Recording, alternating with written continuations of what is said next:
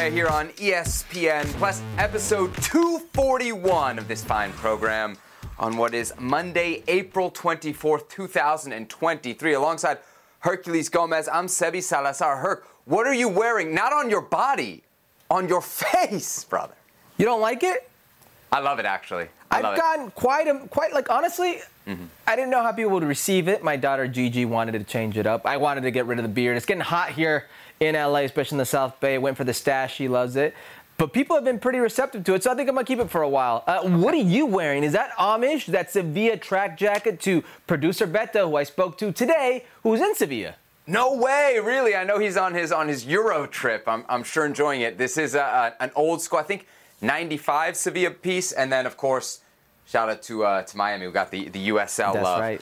Of course. All right, so we got lots to get to on this show. Uh, in just a moment, we're going to hear from Jeff Carlisle. He's going to fill us in on all the latest with U.S. soccer. Big news there in terms of who's going to be running the federation, or at least Herc's sporting side. Speaking of USL, Tab Ramos going to join us live here in just a little bit. He's in charge of Hartford Athletic and USL Championship. We've US got some legend. big managerial names, Herc, that have been linked to Major League Soccer, so we'll talk about that as well as a Crazy weekend in Liga MX. Stop me if you've heard that before. We're heading towards Liga. And we've got a, uh, a big weekend to recap in the National Women's Soccer League as well. Some national teamers heating up at just the right time as the World Cup looms. But let's start with the news that broke this weekend, Herc. U.S. Soccer set to announce a new sporting director to replace Earnie Stewart, the athletic first to report it. Will be Matt Crocker, currently the director of football operations at Southampton in the Premier League. Prior to that, he was with the English FA in their development category. U.S. Soccer confirming in an announcement earlier today that there'll be a press conference tomorrow to introduce the new sporting director. For more on this, let's welcome into the program our good friend and colleague, Jeff Carlisle. You can read from him on this very topic over on the website espn.com. Jeff, I guess let's start with the obvious question Who is Matt Crocker? What more can you tell us about him? Well, I think he's an individual that, that checks a lot of boxes when you look at his resume and when you look at what the USSF really wanted from this position. I mean, this is a guy with extensive academy experience. Um, extensive youth national team experience. I mean, the academy experience was with Southampton primarily. Um, you know, he also did some work with the English FA, you know, working with their youth national teams, uh, working in coaching education, player pathway, you know, all of that stuff. And then his most recent position was director of football operations with Southampton. And that included putting together a training curriculum that players in the academy could follow throughout their entire time with the club hopefully all the way to the first team. So, uh, and when you think about the fact that the U.S. Soccer Federation has kind of reduced the remit a little bit, but this person, Matt Crocker, is going to be in charge of 27 different national teams from the, the men's and women's senior teams all the way down to, to the youth level. So when you look at his experience, I think at academy level and working at, for a federation, I think he just like, like I said, ticked a lot of boxes. He, he fit a lot of the requirements that the U.S. Soccer Federation was looking for. Jeff, let's talk about the actual process of hiring Matt Crocker. How did it differ from maybe the last time out with Earnie Stewart, whereas Jay Berhalter and U.S. Soccer uh, going out for Earnie Stewart? How was that different, this process from last? Well, I think this process was much more expansive and, and cast a wider net. Uh, you know, from the very beginning, uh, the USSF CEO JT Batson and, and, the president Cindy Parlow Cone brought in Sportsology, which was is a, a, sports consulting firm, to kind of, I think, kind of come up with a, a short list of, of, possible candidates that were outside of the, the regular U.S. soccer ecosystem, if you will. So, you know, obviously Matt Crocker is a guy who comes from Europe, so I think you can see Sportsology's fingerprints on, on the search. Uh, and then internally, it was a kind of a, a select number of, of, USSF board members, but it also included some outsiders as well. Uh, LAFC co-president John Thorrington was involved. I'm told that Washington Spirit GM Mark Krikorian was also part of it to kind of provide some perspective on the on the women's soccer side. Um, and that's another thing that I, I, failed to mention before. Matt Crocker had also worked with the women's team at Southampton. So again, that was another box that kind of got got checked. And so uh, but I, you know, getting back to the process, I do think it was, uh, you know, they looked a lot further afield than, I, than they did the last time when they got Earnie Stewart, who was already with the Philadelphia Union and a known quantity from his time with the U.S. men's national team. So again, I think uh, you know they, they looked at the candidates a, a wider variety, a wider range of candidates than they did previously. All right, Jeff. You know how we are on this show. When things go wrong, we like to blame folks. But when things go right, we like to give credit as well. So uh, at the end of the day, who's responsible or who do you feel is most responsible for this hire? Because we've known in the Federation in the past, the board of directors can play a, a huge role, but we now also have a new CEO. We have a president. Um, there's a lot of important people there, but who do you really feel is kind of responsible at the end of the day for this hire? I look at JT Batson and Cindy Parlow Cone, um, you know, the, the, CEO and the president of the USSF, respectively. Um, you know, they they've been kind of driving this process. You know, they they were the ones that decided who on the board would be included in the process. It wasn't the entire board, to be clear. Okay. You know, it definitely was a subset. And also, you know, their decision to, to bring in a couple of outsiders in Thorrington and Krikorian. So uh, this was their show. And, and, and, you know, they, they were the ones that decided who was going to be involved and also not be involved. I mean, they, they, I think they really tried to keep things close to the vest throughout the entire process. There weren't a whole lot of names that popped up over the course of the, of the search. Um, you heard about people who had been interviewed and then maybe turned it down and decided that they didn't want the job. But in terms of actual candidates, not very many of them leaked out. Uh, and it was only Matt Crocker kind of at the last second that, that you know, when his name emerged. So um, again, I, you know, I think it, this is a this is a decision made by by JT Batson and Cindy Parlow Cone, and um, you know now they'll move on to hiring the manager for the U.S. men's national team. See, Seb, I'm really glad that Jeff's here. Uh, a lot of people have a, this misconception that this is a job, a, a, role that's catered and only made for the U.S. men's national team. There's much mm-hmm. more responsibility to Matt Crocker's role. Talk about those responsibilities, Jeff, and maybe how it differs from Earnie Stewart and what he was responsible for in the last regime. Well, Earnie Stewart had a massive remit. I mean, in, in addition to being in charge of all the, the national teams, senior teams, youth teams, uh, you know, Paralympic teams. Um, you know, he was also in charge of coaching education. He was in charge of referees. Uh, you know, he was in charge of the amateur game at both the adult and youth levels, um, or the youth and adult amateur levels, I should say. And so that is an incredible amount of work for several people, let alone one person. So you know, I think part of what Sportsology's influence here was, you know, I think their recommendation was to kind of pare down what the responsibilities of the sporting director were and really just have them focus on the, the various national teams. Um, granted, it's men's, it's women's, um, it's the extended national teams. But uh, even that, I think, is a lot of work. I mean, that, that's a lot of responsibility to, you know, to work on in your day to day. But um, again, the, the position was slimmed down a bit and so I think that's a, that's a big change from the last time. Jeff, obviously the most pressing responsibility, the most urgent responsibility right now is is deciding who's going to be the next manager of the U.S. men's national team. Is that going to be Crocker's decision, or will there be other people involved? I think Crocker will be driving that decision. I think he's the one who's going to be primarily leading the search, but this decision is not going to be made in a vacuum. Um, you know, again, I think Batson and, and Cindy Parlow Cone are both going to be heavily involved. Um, it's it's really their decision at the end of the day. I mean, they're they're the ones at the top of the of the organizational you know ladder, if you will. And so certainly they have hired Matt Crocker to drive this search to to kind of spearhead it, but uh, they're going to be involved as well. And I imagine, like before, you know, some of the board members will offer up their help uh, in terms of coming up with candidates. Um, you know, this is you know Matt Crocker's walking into a, a, different kind of situation, a different kind of culture. He's always worked in England. Um, he brings a lot of experience and, and relevant expertise, I think, but it, it's a new environment for him. So I think I think he's going to need some help from the people on the board and, and in the you know in the USSF itself. You know, the, the, the support staff. He's going to need help from them in, in terms of you know hitting the ground running and and getting up to speed on things. All right how does this hiring, how does the hiring of Matt Crocker impact the timing of this next U.S. men's national team, the full full job? Will we be able to see something? I don't know. CONCACAF Nations League semifinal, uh, Gold Cup. Will Anthony Hudson have the summer to work with? What's going on here, Jeff?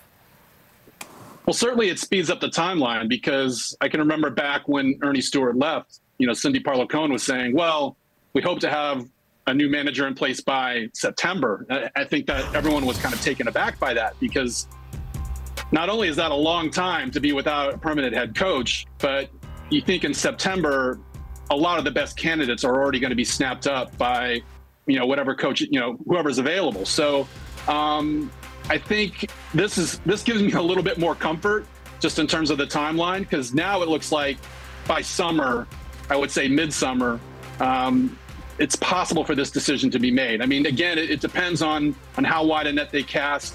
I'm sure that they've got a list of candidates already sussed out, and then it's just a question of getting Matt Crocker up to speed and, and getting his input on on who he thinks would be, you know, uh, the ideal person to lead the U.S. men's national team forward. I mean, obviously, this is a huge period in the program's history, given that the U.S. and Canada and Mexico are co-hosting the next World Cup. So this is a big decision, and um, you know, I think it will be important to get this person hired as quickly as possible. I mean, obviously, it's the old cliche: you want to make the right decision. You don't want to necessarily make the fastest decision, but I think this speeds up the timeline considerably, and it wouldn't surprise me uh, to see a, a manager in place by the June or July timeframe.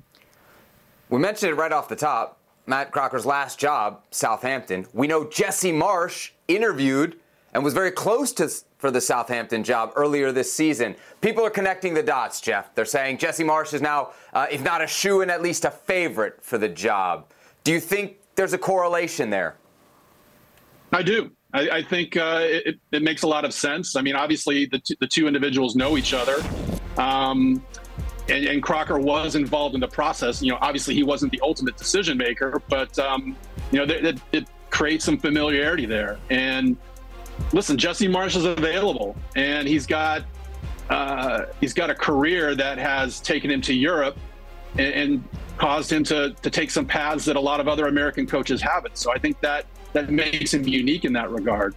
Now, I think the big question is how much money does the USSF really have to spend? Mm. Um, I think you know a lot of names have been thrown out there. You know, Jose Mourinho. I mean, you're getting into some serious serious amounts of money, you know, more than $10 million it would cost to pry him away. Um, JT Batson and Cindy Parlow have said that there's there's no restrictions uh, on the amount of money. Now, obviously, they don't want to go too crazy. I mean, they want to be efficient with the money that they have. Um, but they're basically saying that money is no object. I mean, we'll see. We'll, we'll see how much that plays a, a role in, in, who they select. But I've got to believe that Jesse Marsch is the front runner um, again because he's available and he's he's had some some tough experiences. He's had some some good experiences at other places, uh, and so you know I think also given his history, you know he started out coaching with the U.S. Men's National Team under Bob Bradley as an assistant, so uh, he's he's a familiar face, a familiar name to a lot of people at U.S. Soccer. Um, but I would hope that they again cast a wide net and, and see what they can get. Um, but it, you know, I think Jesse Marsch, just like Matt Crocker checked a lot of boxes, I think Jesse Marsch checks a lot of boxes too. Wait a second, Jeff. You're trying to tell me U.S. soccer that's been sued by their own women, sued by their own foundation, is telling you that money is not an object and they could potentially spend upwards of five to ten million dollars on a coach? Well, they didn't quote those numbers, um, but JT Batson um, and Cindy Parlow were, were, quite clear, saying that there were no restrictions. I think it was JT Batson who said a lot of things can change uh, in terms of their their budget projections from quarter to quarter. And so, if they bring in a big name, I would suspect that that would change the landscape in terms of sponsorships and and other financial support that they could get. So, um, granted, I'm, I'm a little skeptical. I mean, again, we'll, we'll see what names emerge and, and who gets interviewed. Um, I'm just telling you what, what the, the top people at the U.S. Soccer Federation are saying. Money is no object. it's like the budget here on Futbol Americas. Huh? Money is no object. I like it. There he is, Jeff Carlisle. There's a press conference tomorrow. He'll be all over it, so you can read more from Jeff uh, over at ESPN.com. Jeff, as always, thanks for the time. Great to have you here on the show. Anytime, guys. Thanks, Jeff. Great stuff from Jeff Carlisle, our colleague over at ESPN.com. Let's run it back. We'll start with some U.S. guys and then we'll go north. I, I thought we weren't going to get the Mark McKenzie goal because it was bad video. Mark McKenzie did get a goal in Belgium, Herc. Here it is. Hey, wait, wait. Get, get, let me get this straight. Not only is this his first goal of the season, it's his first goal with Genk. I don't think he's ever scored with Genk. This is literally the first time he scored there? Correct. And they are in first place uh, despite the 2 uh, 2 draw there with Charleroi on Sunday. How about this assist from Alan Sonora? Very important assist, uh, tie game for my TSG, my TSG, Toluca Saint Germain. Ridiculous ball. What a week. Uh, comes off the bench, does his uh, stuff against Mexico in Arizona, provides play that leads to the goal for Jesus Ferreira. Now another assist. Alan Sonora with the assist for Bravos. Tanner Tessmann with an assist for Venezia against Ternana in Serie B in Italy. Okay, he had a goal last week. He's got a goal, or excuse me, an assist this week. Tanner Tessmann is slowly but surely putting one of the better campaigns for a player in lower divisions in Europe. Shout out, Tanner Tessmann, a one-time guest on Futbol Americas. Chum chat, let's go. Uh, Jonathan David with a goal, his 21st of the season for Lille. Let me uh, give you the list of names of players who have more goal contributions to Ligue 1. Uh, number one, Leo Messi. Number two, Kylian Mbappe. That's it. Nobody else. Lille right now fifth, uh, headed to the Europa Conference League as it stands in the French table. More Canadian men's national team news, not of the good kind. Alfonso Davies injured on Saturday as Bayern lost 3 1 against Mainz. He was subbed off nine minutes in after a muscular injury. The club is calling it a quote, muscle bundle injury. Uh, he's likely to miss the rest of the Bayern season. That's five games. Canada, of course, will hope he's healthy for the Nations League in mid June. Now less than two months away. Alfonso Davies out for four to six weeks. To the story of the weekend, seemingly uh, everywhere, certainly in America. Wrexham, Wrexham FC, owned by actors Ryan Reynolds and Rob McElhenney, are officially going up after a 3 1 win over Boreham Wood on Saturday. Wrexham clinching promotion with one game to go. They're back in the Football League for the first time in 15 years, headed to League Two, of course, the fourth tier of the English football pyramid. Wrexham are going up. Cue the celebrations. Ryan and Rob, how would you sum up that experience tonight? I, I don't. I'm not sure I can actually process what happened uh, tonight. I'm, I'm still a little speechless. Know that the one thing that's running through my head over and over again is people said at the beginning, "Why Wrexham? Why Wrexham?" This is exactly why Wrexham. Happening right now is why. You've put so much into this project. How does it how does it feel when it finally feels like it's paying off? Well, I think we can hear how it feels to the town, and that's what's most important to us. I think this is a moment of catharsis for them and celebration, and for us to be welcomed into their community and to be welcomed into this experience has been the honor of my life. Okay, Herc, Wrexham getting more and more popular.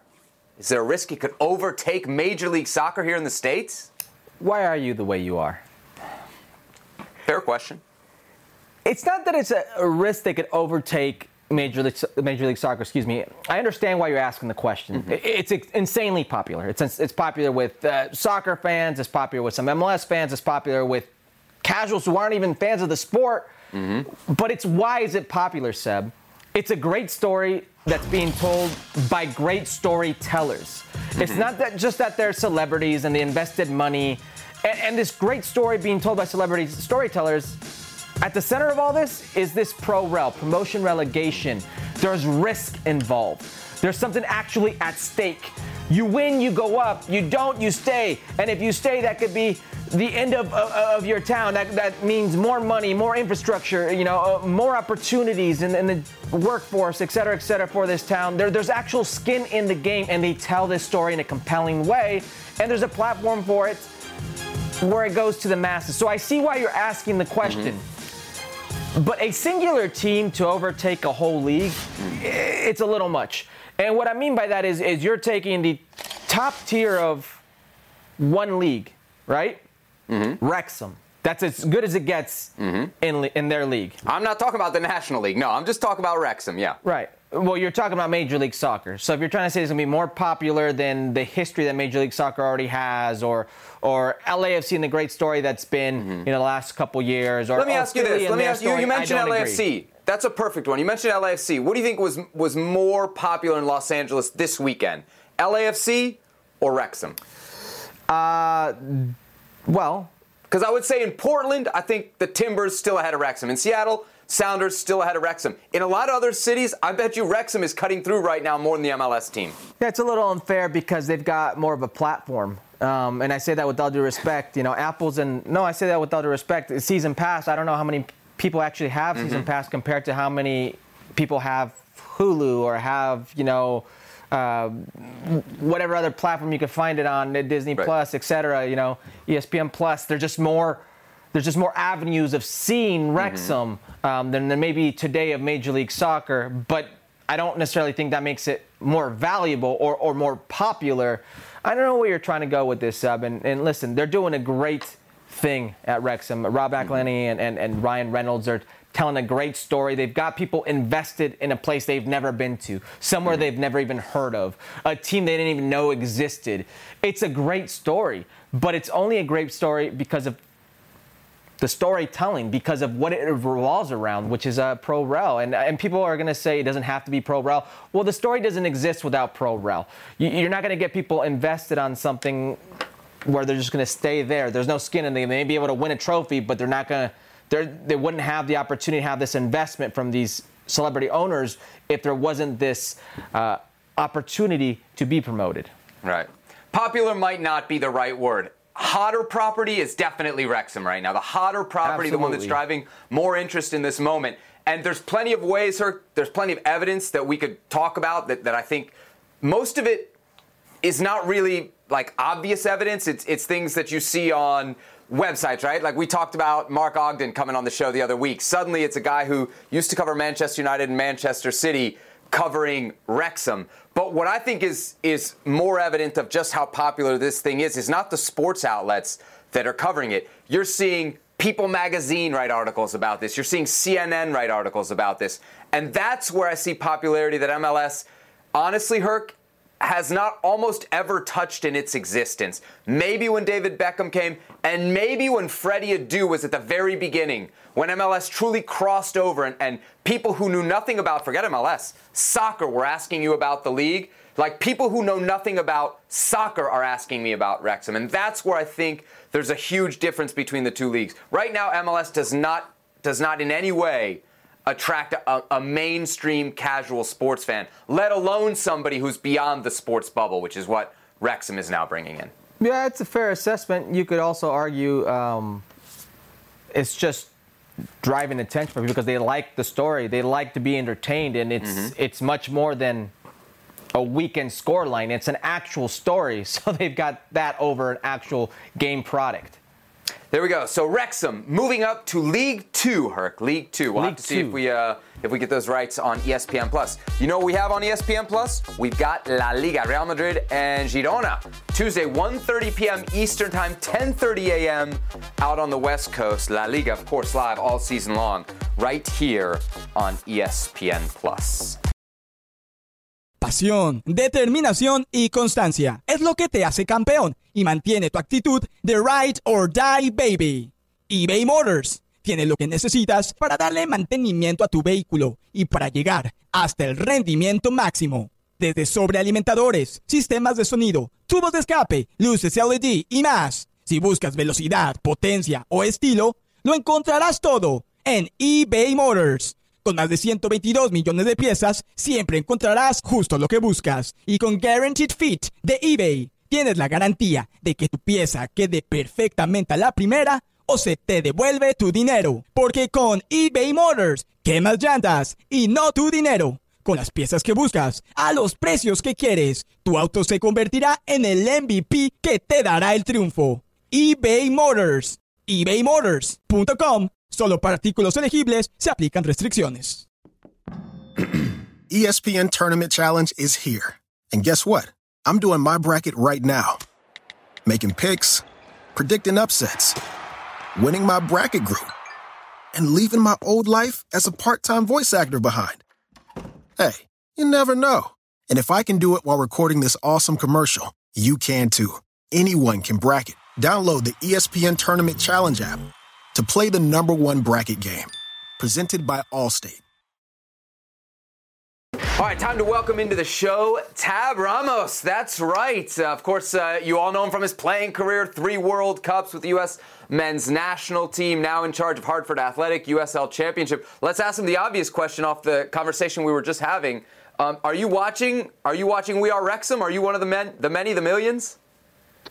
I'm watching. I'm watching. It's exciting. You know, it's nice to see somebody like uh, Ryan Reynolds get a little taste of what you know what the feeling is that people have overseas for their teams, and and a feeling that people in this country are still a little bit far away from, but that that we're hoping they're getting to. Welcome to Wrexham. Welcome to Wrexham. Seb, I just, can Wrexham, I ask Tab something before we start? Who's got mm-hmm. a better mustache, uh, Richard Richard Sanchez or or, or me? Well, I can't go against Richard. I tell you, this is this is uh, this guy's number one, no question. You know, your your mustache looks a lot better because you get a new jersey every day. You know, we're in the USL. He has to wear the same stuff every day. All right, so um, as we were mentioning, I think, you know, Tab, a lot of people, maybe they know that, that you're in the USL managing now. Everybody knows about your playing career from your time with the national team.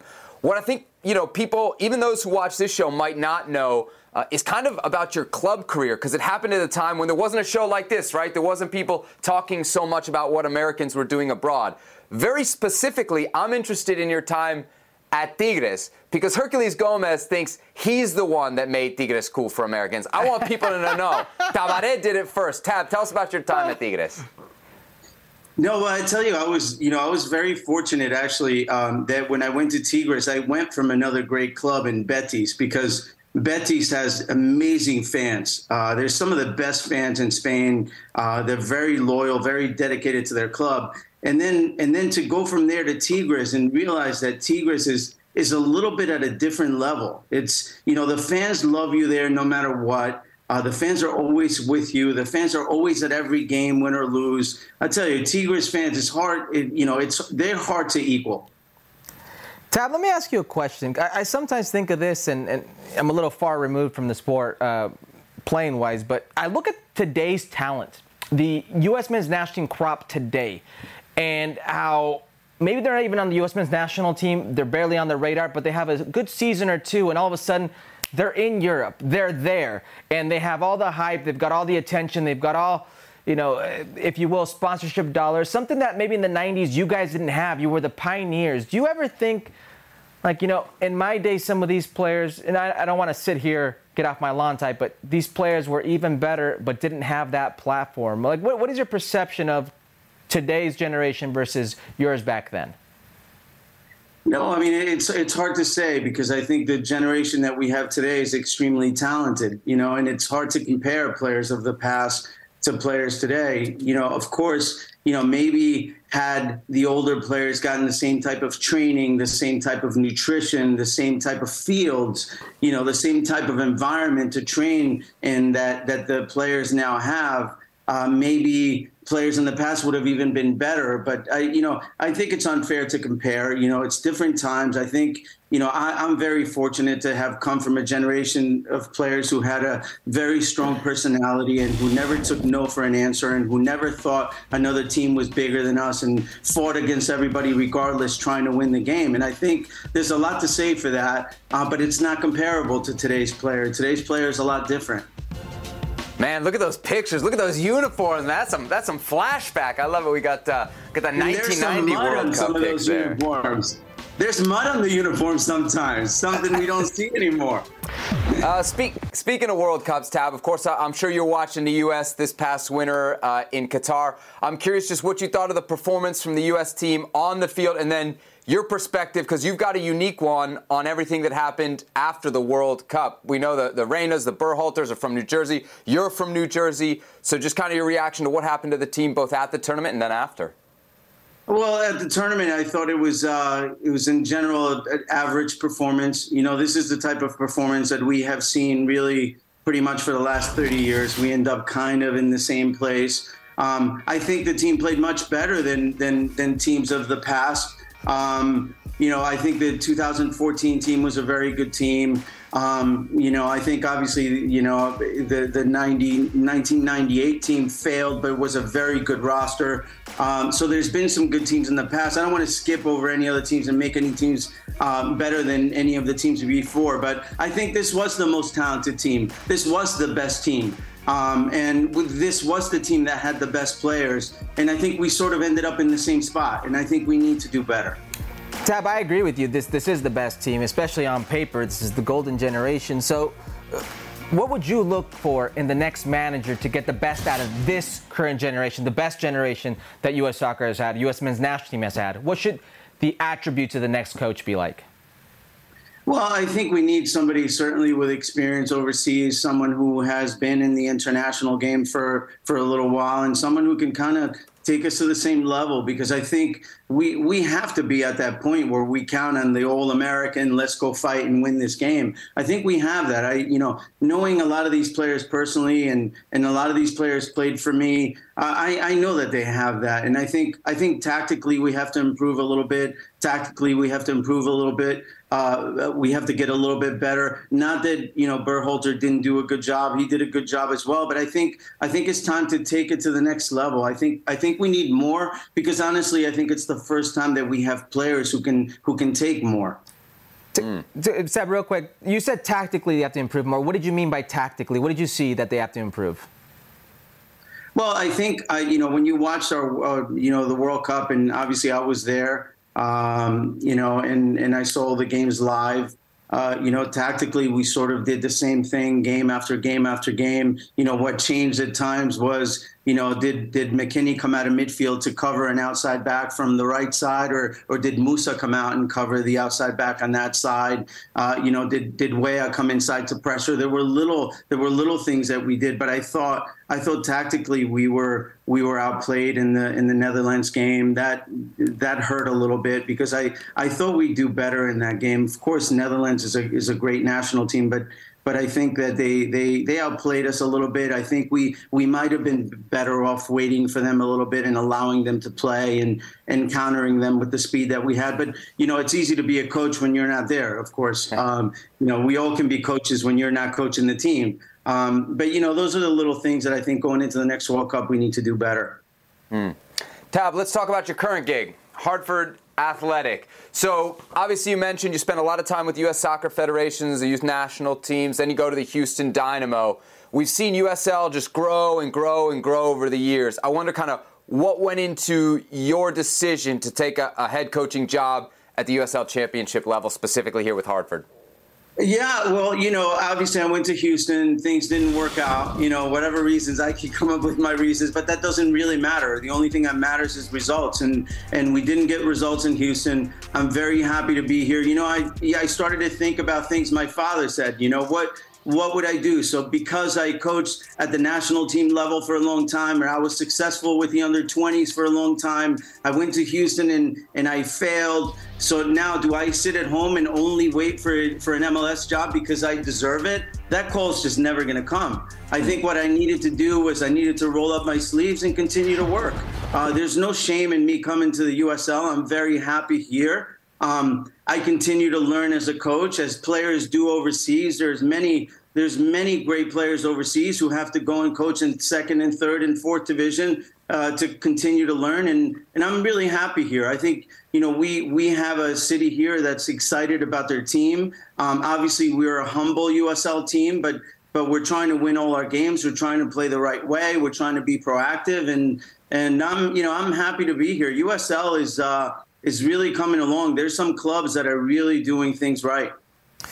Big respect for saying that you failed in Houston. most coaches would, would make excuses, so that's that's massive. Uh, let me ask you about this Open Cup game. Third round, it's the New England Revolution. Uh, first off, Bruce Arena. It's a guy that you've played for. Now you're going to go up against a legendary coach in Bruce Arena. What would it mean to you and Hartford to pull off a cup set? And can you pull off the cup set? Yeah, I mean, can we do it? Yeah, of course we can. You know, we've seen things. I've lived them on both sides. I've been upset before by by by smaller teams, and and I've been on teams that upset, you know, great teams. And in particular, with Betis winning at Barcelona and knocking off the that great dream team that that Barcelona had. So I, I've lived good moments. I've lived really bad moments in the cup. But this is the fun of it. As far as Bruce is concerned, I haven't really thought about Bruce because I speak with him sometimes. Uh, you know, I love Bruce. Bruce is a is you know is one of the people that kind of put us on the map. And uh, and I always I'm always wishing the best for him. And and tomorrow, yeah, can we win the game? Of course, we're going to give it our best shot. Our players are excited uh, to play probably what is this year, if not the best, one of the best teams in MLS. And uh, and we're looking forward to it.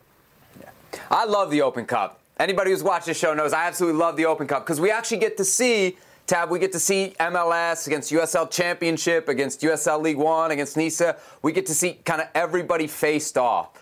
Um, we were just talking about Wrexham, and obviously the, the big interest around that team, or a lot of the interest in that storyline, is, is promotion and relegation. You've been in MLS. Um, now you're in the second tier.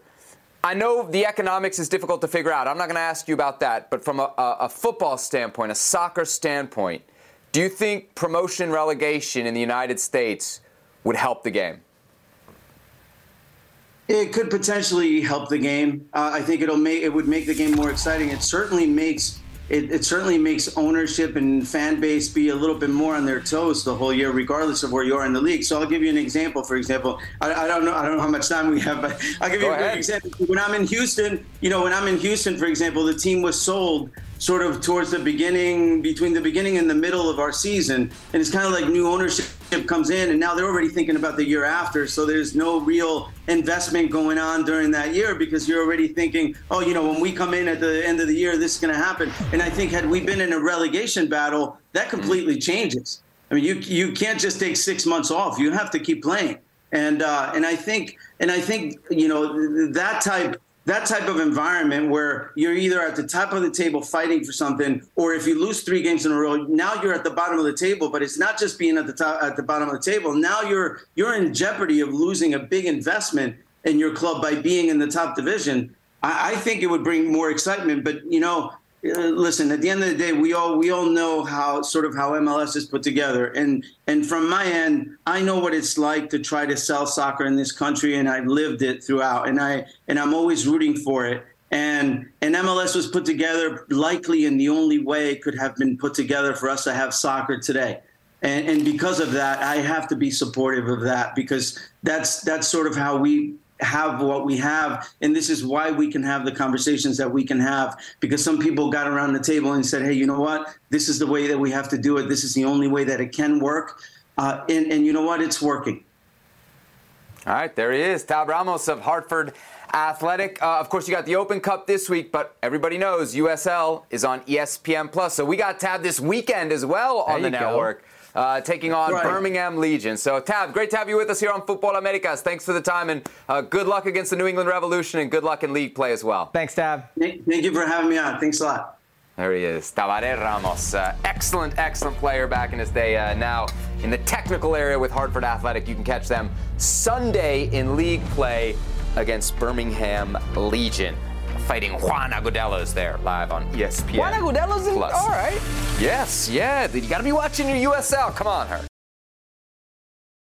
Reggie White, who's a defensive end for the Green Bay Packers, says that the firebombing of his church in Knoxville, Tennessee this week was the work of racists who may have been trying to hurt him. First there was one fire, then there was another, then there was another. It wasn't just Reggie's church that burnt down. Hundreds of churches burned in the 90s. I think we have a major problem in our country that we don't want to admit, and that has to do with racism. Was this 1996 or 1956? 30 for 30 podcast and Andscape presents Through the Flames. Listen now wherever you get your podcasts. ESPN Tournament Challenge is here. And guess what? I'm doing my bracket right now. Making picks, predicting upsets, winning my bracket group, and leaving my old life as a part time voice actor behind. Hey, you never know. And if I can do it while recording this awesome commercial, you can too. Anyone can bracket. Download the ESPN Tournament Challenge app to play the number one bracket game. Presented by Capital One. Liga MX, Rayados Mazatlan on Friday. Maxi Mesa with the uh, early goal for Rayados. Uh, that's a mess of a play right there. What are you doing, Vikonis? What's going on there, Maxi Mesa? He doesn't need that help. Into the second half, Ponchito Gonzalez guilty. Penalty for Nico Benedetti. Oh, bar down. And not oh. the good kind of bar down. One of the better players from Mazatlan. And then what are we doing here? Across the face, a goal. Aguirre with the easy tap in. It's just too easy for a team like Monterrey, Seb. Eric Aguirre there in the 88th minute for the uh, 2 0 win for Rayados, who clinched the top seed as we head towards Liguilla. Saturday night, Pumas America picked this one up in the second half 0 0 Pumas corner. This one's gonna rattle home off of Nestor Araujo. Yeah, it should have been the Neno went off of his hip, Malagon with the ridiculous save. And look at this! Look at this! Araujo, what are you doing? You're supposed to defend that goal. So Pumas up 1 0, but three minutes later, Cáceres hacked down in the box. We're going to the spot. Henry Martin, 11th of the season. No, no, 14th of the season. Don't 14th, take goals from that guy. 14th, 14th of the season. I can't read my own handwriting. Yeah, what do you think of the celebration, Sabby? 1 1. I like all of Henry's celebrations because it gives us stuff to talk about here on uh, on Futbol Americas. Not, not quite as good as the, uh, as the Chivas celebration. All right, Herc. After a big weekend in Liga MX, which of the following is more likely?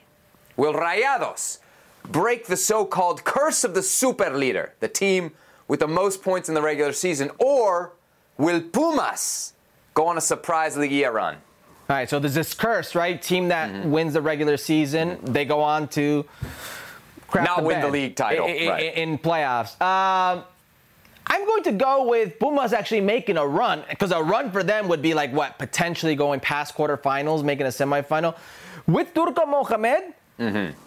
I may be able to see that. Let me start on really quickly. Monterrey like Monterrey's coming down. I know it's Mazatlan they just beat, but it's Mazatlan. They're supposed yeah. to beat Mazatlan. Since they lost to your Club America, this is a team that's been struggling. They lose to Santos last week, and Santos, who's terrible, terrible this season. I don't know what they just fired their coach today, yep. by the way.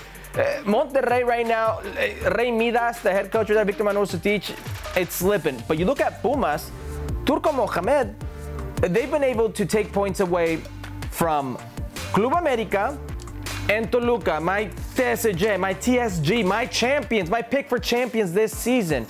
And guess who they're going to play against this week? The last week of the season. Monterrey. At home in Monterrey. If they could take points away from Monterrey, that's three of the top four teams in the league. Heading into now Repechaje, a team that's red hot, who's scoring goals, who seems to be motivated by Turco Mohamed, who's been there, done that. And this set of players, this same set of players is the same team that went on two separate runs in the last, what? Yeah. Two years. Yep. A, a final versus Leon and a CONCACAF Champions League final versus the Seattle Sounders. Say what you will, but muscle memory can't kick in, and Turco Mohamed has something about him right now. Yep. CONCACAF Champions League last year and the Liga MX final back in 2020. So, yes, uh, they have some history. They did that under Andres Lillini. I think you would probably say Turco Mohamed a better Absolutely. manager than Lillini. So, so this team clearly has that. I love this because it's really validating. I don't know if you remember, my bold prediction this year was that Pumas would finish top four. They're gonna. They're, they're not close to top They're four. not going to finish top four, but now you're saying they have a shot to make the semifinals. Now, all that's happened since then is the manager who was in charge when I made that prediction has been fired, but still, uh, I'm glad that at least in some small way, Herc, I've been vindicated here for my bold prediction. Remember prediction. my bold prediction? Was what it, was it? Wasn't it Monterrey would fail? It may well have been, but I don't ever know if that's an actual prediction or just you with your Tigres ways. There's no Tigres ways. Mm-hmm. Come on. All right. Uh, no Dani Alves, no problem for Pumas, huh? Uh, another lesson in addition by subtraction, Oof. right? Uh, clearly a, a, team that has gotten better with that player absent. All right, in case you missed it, Herc, more from Liga MX. A game that really drew no interest for what happened on the field. Leon and Xolos played to a 0-0 on Friday in Tijuana. The story, though, is what happened after the game. Fans of both teams brawling violently outside Estadio Caliente. You're seeing some of the video there. The initial reports five injured, one serious, though reportedly the serious injury not life threatening. Liga MX in a statement saying that they condemn what took place and asking authorities to, quote, find those responsible. Herc, it's another ugly incident at a Liga MX game. What do you think should be done? I don't know what can be done. We talk about fan ID. They've not even made it past the gate. Mm. They're, they're not even in a area where you can do the fan ID. Um, you saw little security, and the security you did see in that footage did nothing about it. They're they're overwhelmed, and, and it's sad because the scenes that we constantly see that go around the world when it comes to Liga MX sometimes aren't positive. Most of the times aren't positive. And again, we're talking about fan violence in the Liga MX games. And there's a saying in Mexico somos más los buenos. You know, there are more of us good people. That is true. The good people in Mexico that is true. But they want their country back. Mm. They want their game back. And I see a lot of discourse online, a lot of whataboutism. Well, what about this that happens in the US? What about this that happens in said sporting event? They don't care.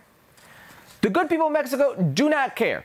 They want theirs back, their country, their game. So they can care less if you feel identified with how it's going to make you a Chicano or you, uh, Mexican living in the States, feel about how others will perceive Mexico, Mexican football, etc.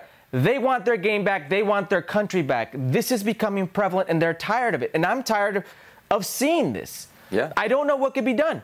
It, Yeah. it, it, it transcends sport. Yeah, and to your point about image, it's not the first time, right? We're, we just celebrated Querétaro returning to their stadium a year after what happened. Uh, and actually, at the game that we just did the highlight of, Rayados Mazatlán, there was fighting in the stands of that game as well. So, Liga MX, again, for all of, all of the quality football that we see and all what we focus on, every time it's an international story, it's, it's this. It's, it's mostly and it's violence, right? It's it's not scandal. I would take scandal over violence, but it's just violence. Uh, real quick, they do say that fan ID will now be fully in place. Apparently, match day 16 and beyond. This is one of those for me, Herc. Wait and see. I feel like we've been promised a lot from Liga MX, uh, you know, executives over the years, and we keep having the same problem. Can, can so I can I tell you why this to me this is this is just a little crazy? Is there should be a, an insane amount of security in this stadium. I used to play for this team. On the compound, on the ground, you have El Hipódromo. You have an actual racetrack, racetrack and sports book um, that the ownership group owns. You have and casino, and you have an actual stadium, and adjacent in a pyramid, if you'd like, there is the ranch, the compound of the ownership group as well. It's all within walking distance, so it should be a very secure place, and it wasn't. And I, that same ownership group is actually one of the five owners in the ownership committee of FMF. So who, let's see what's going to be done, if anything has to be done or will be done. Um, but I don't even know how. Fan ID doesn't come into place until you get into the stadium. So um, this this is something tricky. Let's see what will be done, a refrain we've heard before uh, about Mexican soccer, both on and off the field. Let's run it back. And uh, before we get to run it back, we'll show you the Liga MX table. Rayados six points clear of America and Chivas, deadlocked for that second position. Again, the top four get a bye into the Look at you, quarterfinals right now. Chivas, It's. Rayados, America, Chivas, and Toluca. Let's see if it lasts, Herc. Let's see if it lasts. Now let's run it back. El Tri abroad We'll start in net, even though you disrespect goalies on a weekly basis on this show. Herc Memo Ochoa with a clean sheet as Salernitana won 3 0 over Sassuolo. What is that? Eight or nine straight without a loss? Eight straight without a loss? That, that's insane. Eh, eh, No memo, no party. He's proven his worth. Next week they face off against Napoli and Chucky Lozano. Uh, he's already got Matias Almeyda wanting him for a, well, AEK. Could be interesting. Salernitana 14th, seven points from the relegation zone. Speaking of Chucky Lozano, the Napoli fans, they love him.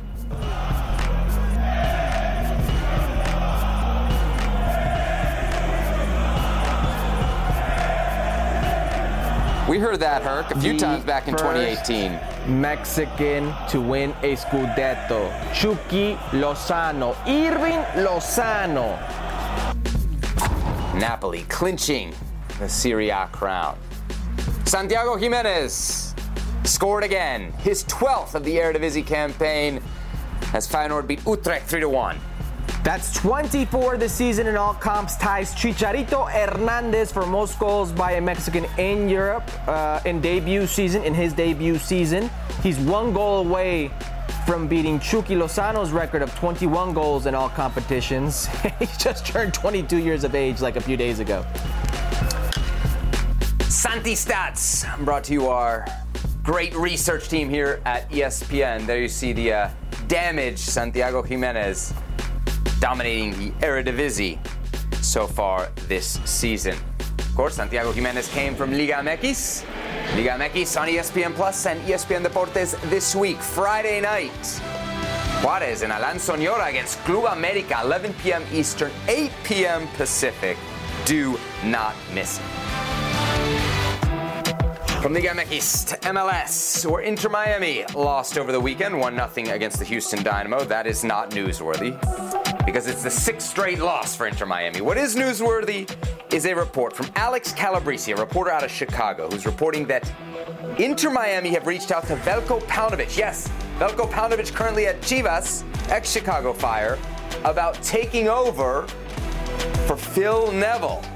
Herc, Paunovic, from Chivas to Inter Miami. Your thoughts? So this is interesting because we've seen this play before. Um, great reporting by Alex. Uh, mm-hmm. This is like when a Liga MX player is looking to create leverage, or their camp is looking to create leverage, an agent is looking to create leverage, to me, it seems. And all of a sudden, Major League Soccer is interested. Said team here is interested for Major League Soccer to create a market, to create demand, to increase the price. This smells like the same thing from Velko Paunovic or somebody in Velko Paunovic's camp. Chivas just made a massive investment mm-hmm. uh, in Fernando Hierro, who made an investment uh, in, in Velko Paunovic, bring him over. Now, given that Velko Paunovic's track record at Reading, track record with the Chicago Fire wasn't a positive one, I'm sure the demand wasn't so high, and he realized I am now doing well in Liga MX and I see the massive amounts of money that there are in play in Liga MX. Wait a second, Diego Cocca was at Tigres for $4 million net a year, and all of a sudden want to create demand. Do I think there's truth to this? Not so much. Mm. Uh, I, let me let me tell you why. Are you trying to tell me that David Beckham is willing to fire his best friend Phil Neville? Who hasn't won in six games because Velko Paunovic has been hot for four months. Mm. Given the track record within Major League Soccer, I, am not buying it. I, there's no repercussions if they lose another four games. I mean, you're not going to get relegated. In fact, if you go on a two game winning streak, you'll be what? Sixth place in the East if you're Inter Miami from 14th place. So you're well within the playoff mix. David Beckham's not going to fire his best friend. But you know what could come of this, Seb? Hmm. If you did want to replace Phil Neville, what could make you pull the trigger? Hmm. Did you happen to read that article in The Athletic that Felipe Cardenas did? I did. Tata I Martino. Did that. Mm-hmm. Where Tata Martino goes fishing for Major League Soccer. Tata mm-hmm. Martino throws his hat back in the ring. He, he wides that, that cast, that net right there, and he starts flirting with Major League Soccer, talking about how it seduces him. That's his weakness, he mm-hmm. called it, if mm-hmm. it will. Now, if I'm David Beckham, I'm not going to get rid of my best friend for Velko Paunovic. Come on. Mm-hmm. But Tata Martino, we've seen the Barcelona to Tata Martino. Messi got him there. Could he be what's missing to lure Lionel Messi to Inter Miami? He likes MLS. You saw it. Mm-hmm. And if you didn't, we can show you the quote. It's right there. Yep. It's Tata Martino talking about how much he likes Major League Soccer. We know he had a good time. He says, MLS is my weakness. I like the league. The possibility of returning to MLS is always there. If uh. you're David Beckham, do you fire your best friend for Tata Martino if it gets mm. you Phil Neville? If it gets you Leo Messi? Oh, I'm sorry. Did I say Phil Neville? Leo Messi. Yes. Listen, I mean, I, am sorry, I can't believe that Messi going friends. to Miami is dependent on Tata Martino. We're, we're, great, we're great friends, Seb. But mm. if if Leo Messi was my co-host and it meant firing you, you gone. you were ready to replace me for Mao and Cristina Alexander. I took I took a month off, man. You were ready to get rid of me. Um, listen, I, I, I, credit to Felipe Cardenas getting this the interview with Tata Martino. He's clearly kind of like bearing his soul uh, I would love to give a get lost here, but I feel like we've given so many get lost to Tata Martino because in this interview he does the same thing which he always does, which is not take responsibility and, and point blame elsewhere for his fracaso with Mexico. I think Herc, Tata's only future is probably in MLS outside of maybe a job in Argentina. He's not getting a job in Liga MX. I don't think he's getting a job in Europe. And honestly, uh, honestly, I can, I can see him Liga MX. Mm, mm, if you're an international team how can you look at what Tata Martino did with Mexico and want to get anywhere near this guy? He, it's not that he just didn't reach expectations. He was in charge of a historic failure. MLS is the only possible landing spot for Tata, right? Uh, I don't think it's the only spot. No, and I think you're being very harsh on Tata Martino. Oh, you think? Oh, you think his stock is still high? Coming off the Mexico job. Well, high enough. Nobody pays attention to the World Cup, I guess. High enough where it's not only MLS that would want him. Boca Juniors tried getting him a week ago. So obviously, it's not just Major League Soccer. You sound like a wounded fan. I get it. It's not just Major League Soccer, but tell me if you can't see the possibility of course. out there in your mind of, Inter Miami, Tata Martino, sure. and Lionel Messi all in the same place Sure. with David Beckham. Sure. I mean, if the Messi connection isn't enough, his his resume, what he did at Atlanta, is is is worthy of consideration uh, for that job as well. Real quick on on the question of Paunovic, because we didn't really get to it. Is Inter Miami, in your opinion, a, a better job than Chivas? Because I think there are some ways in which you could make that argument. I think it's it's probably easier to build a team like you're less restricted, even though there's the financial restrictions of MLS. You don't have the only Mexican players restriction. So I think if you're trying to build a team, it's probably a better job. And if you want job stability, Herc, I think it's probably a better job. It's For not, a I don't think it's a, manager, it I don't think a it's a better bigger job or a more prestigious job. I don't think it'll get you a better next job. But I think there are ways that you could argue from Paunovic's perspective, if you were sitting in his shoes, Inter Miami could be more attractive than Chivas. Let me ask you, uh, yes, 100%. Let me ask you a question. Mhm. Would you have a better chance of coaching in Europe if you did well, if you won Liga MX with Chivas, or if you won MLS Cup with Inter Miami? It's a tough question. The obvious person to consider is Almeyda, but he did great in Liga MX and terrible in MLS. And he's, he's in in Europe because of what he did with He's Liga in in Liga Let's MX, say- not because of what he did in MLS. let's say a legit job in Europe. It's it's a tough one. I, I think MLS probably does get more eyeballs in Europe. So, but you ain't you ain't winning MLS Cup at Inter at Inter Miami. At least it doesn't Not seem like this now. version of Inter Miami. Come on, Yeah. Phil. I like Phil too. David, don't fire him. Just, don't fire your friend just yet. Death is the only punishment here. Now streaming. FX's Shogun. My master asks what you seek here. To vanquish our common enemies. Based on the global bestseller by James Clavell. War is coming. The epic saga of war, passion, and power. Let it come. FX's Shogun. Now streaming on Hulu. All right, uh, let's move to the National Women's Soccer League, shall we? call Busy him weekend. What is this? The uh, Chanclásico, San Diego Wave and uh, Angel City. San Diego, San Diego getting their first ever win at BMO Stadium. Uh, were you there? Uh, no, I was not there. Uh, it was hot. We went to the beach. Um, I got kids, man. I can't make it to everything. By you the can't way, make it to everything. No, by the way, the Chanclásico is a terrible name, um, Uh-huh. and kind of a Clásico that San Diego seems to own. Uh, they've only Angel City's only won once out of the last five, the only five. Uh, it's three wins for San Diego, one tie, and one for Angel City. Yeah, big uh, 2 0 win there for San Diego over Angel City. Sofia Jakobsson, Jakobsson and Makenzy Doniak, the goal scorers. Portland, 2 0 win over Racing Louisville. Christine Sinclair making history, her 60th regular season career goal. Nice little shot, in step right there, places it. We got a 60. 60! 60. Look at the dummy from Crystal Dunn.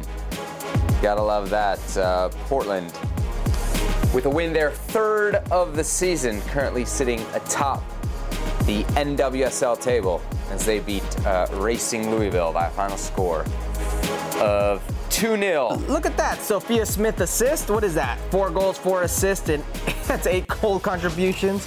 Couple of history them right there.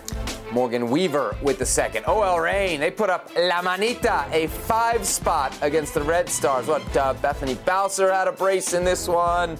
Uh, everybody getting in on the act, including Megan Rapinoe in the second half. Her. There you go. Uh, Reign uh, Balcer, by the way, that's 20 goals at home in Seattle. Nobody has scored more home goals than her since she debuted in 2019. Uh, Jess Fishlock with a brace as well in this game as OL Reign rolls by a final score 5 to 2 over the Mallory Swansonless Chicago Red Stars. There's the gold. For Megan Rapinoe, the, uh, the fourth of the five for OL Reign in the NWSL.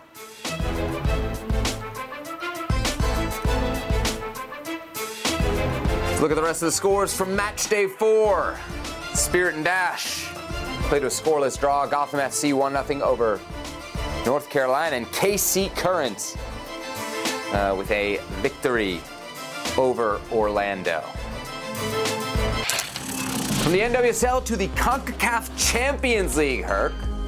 We've got an all Liga MX semifinal, Tigres and Leon, and we got an all MLS semifinal in LAFC and Philadelphia Union. What are you picking here?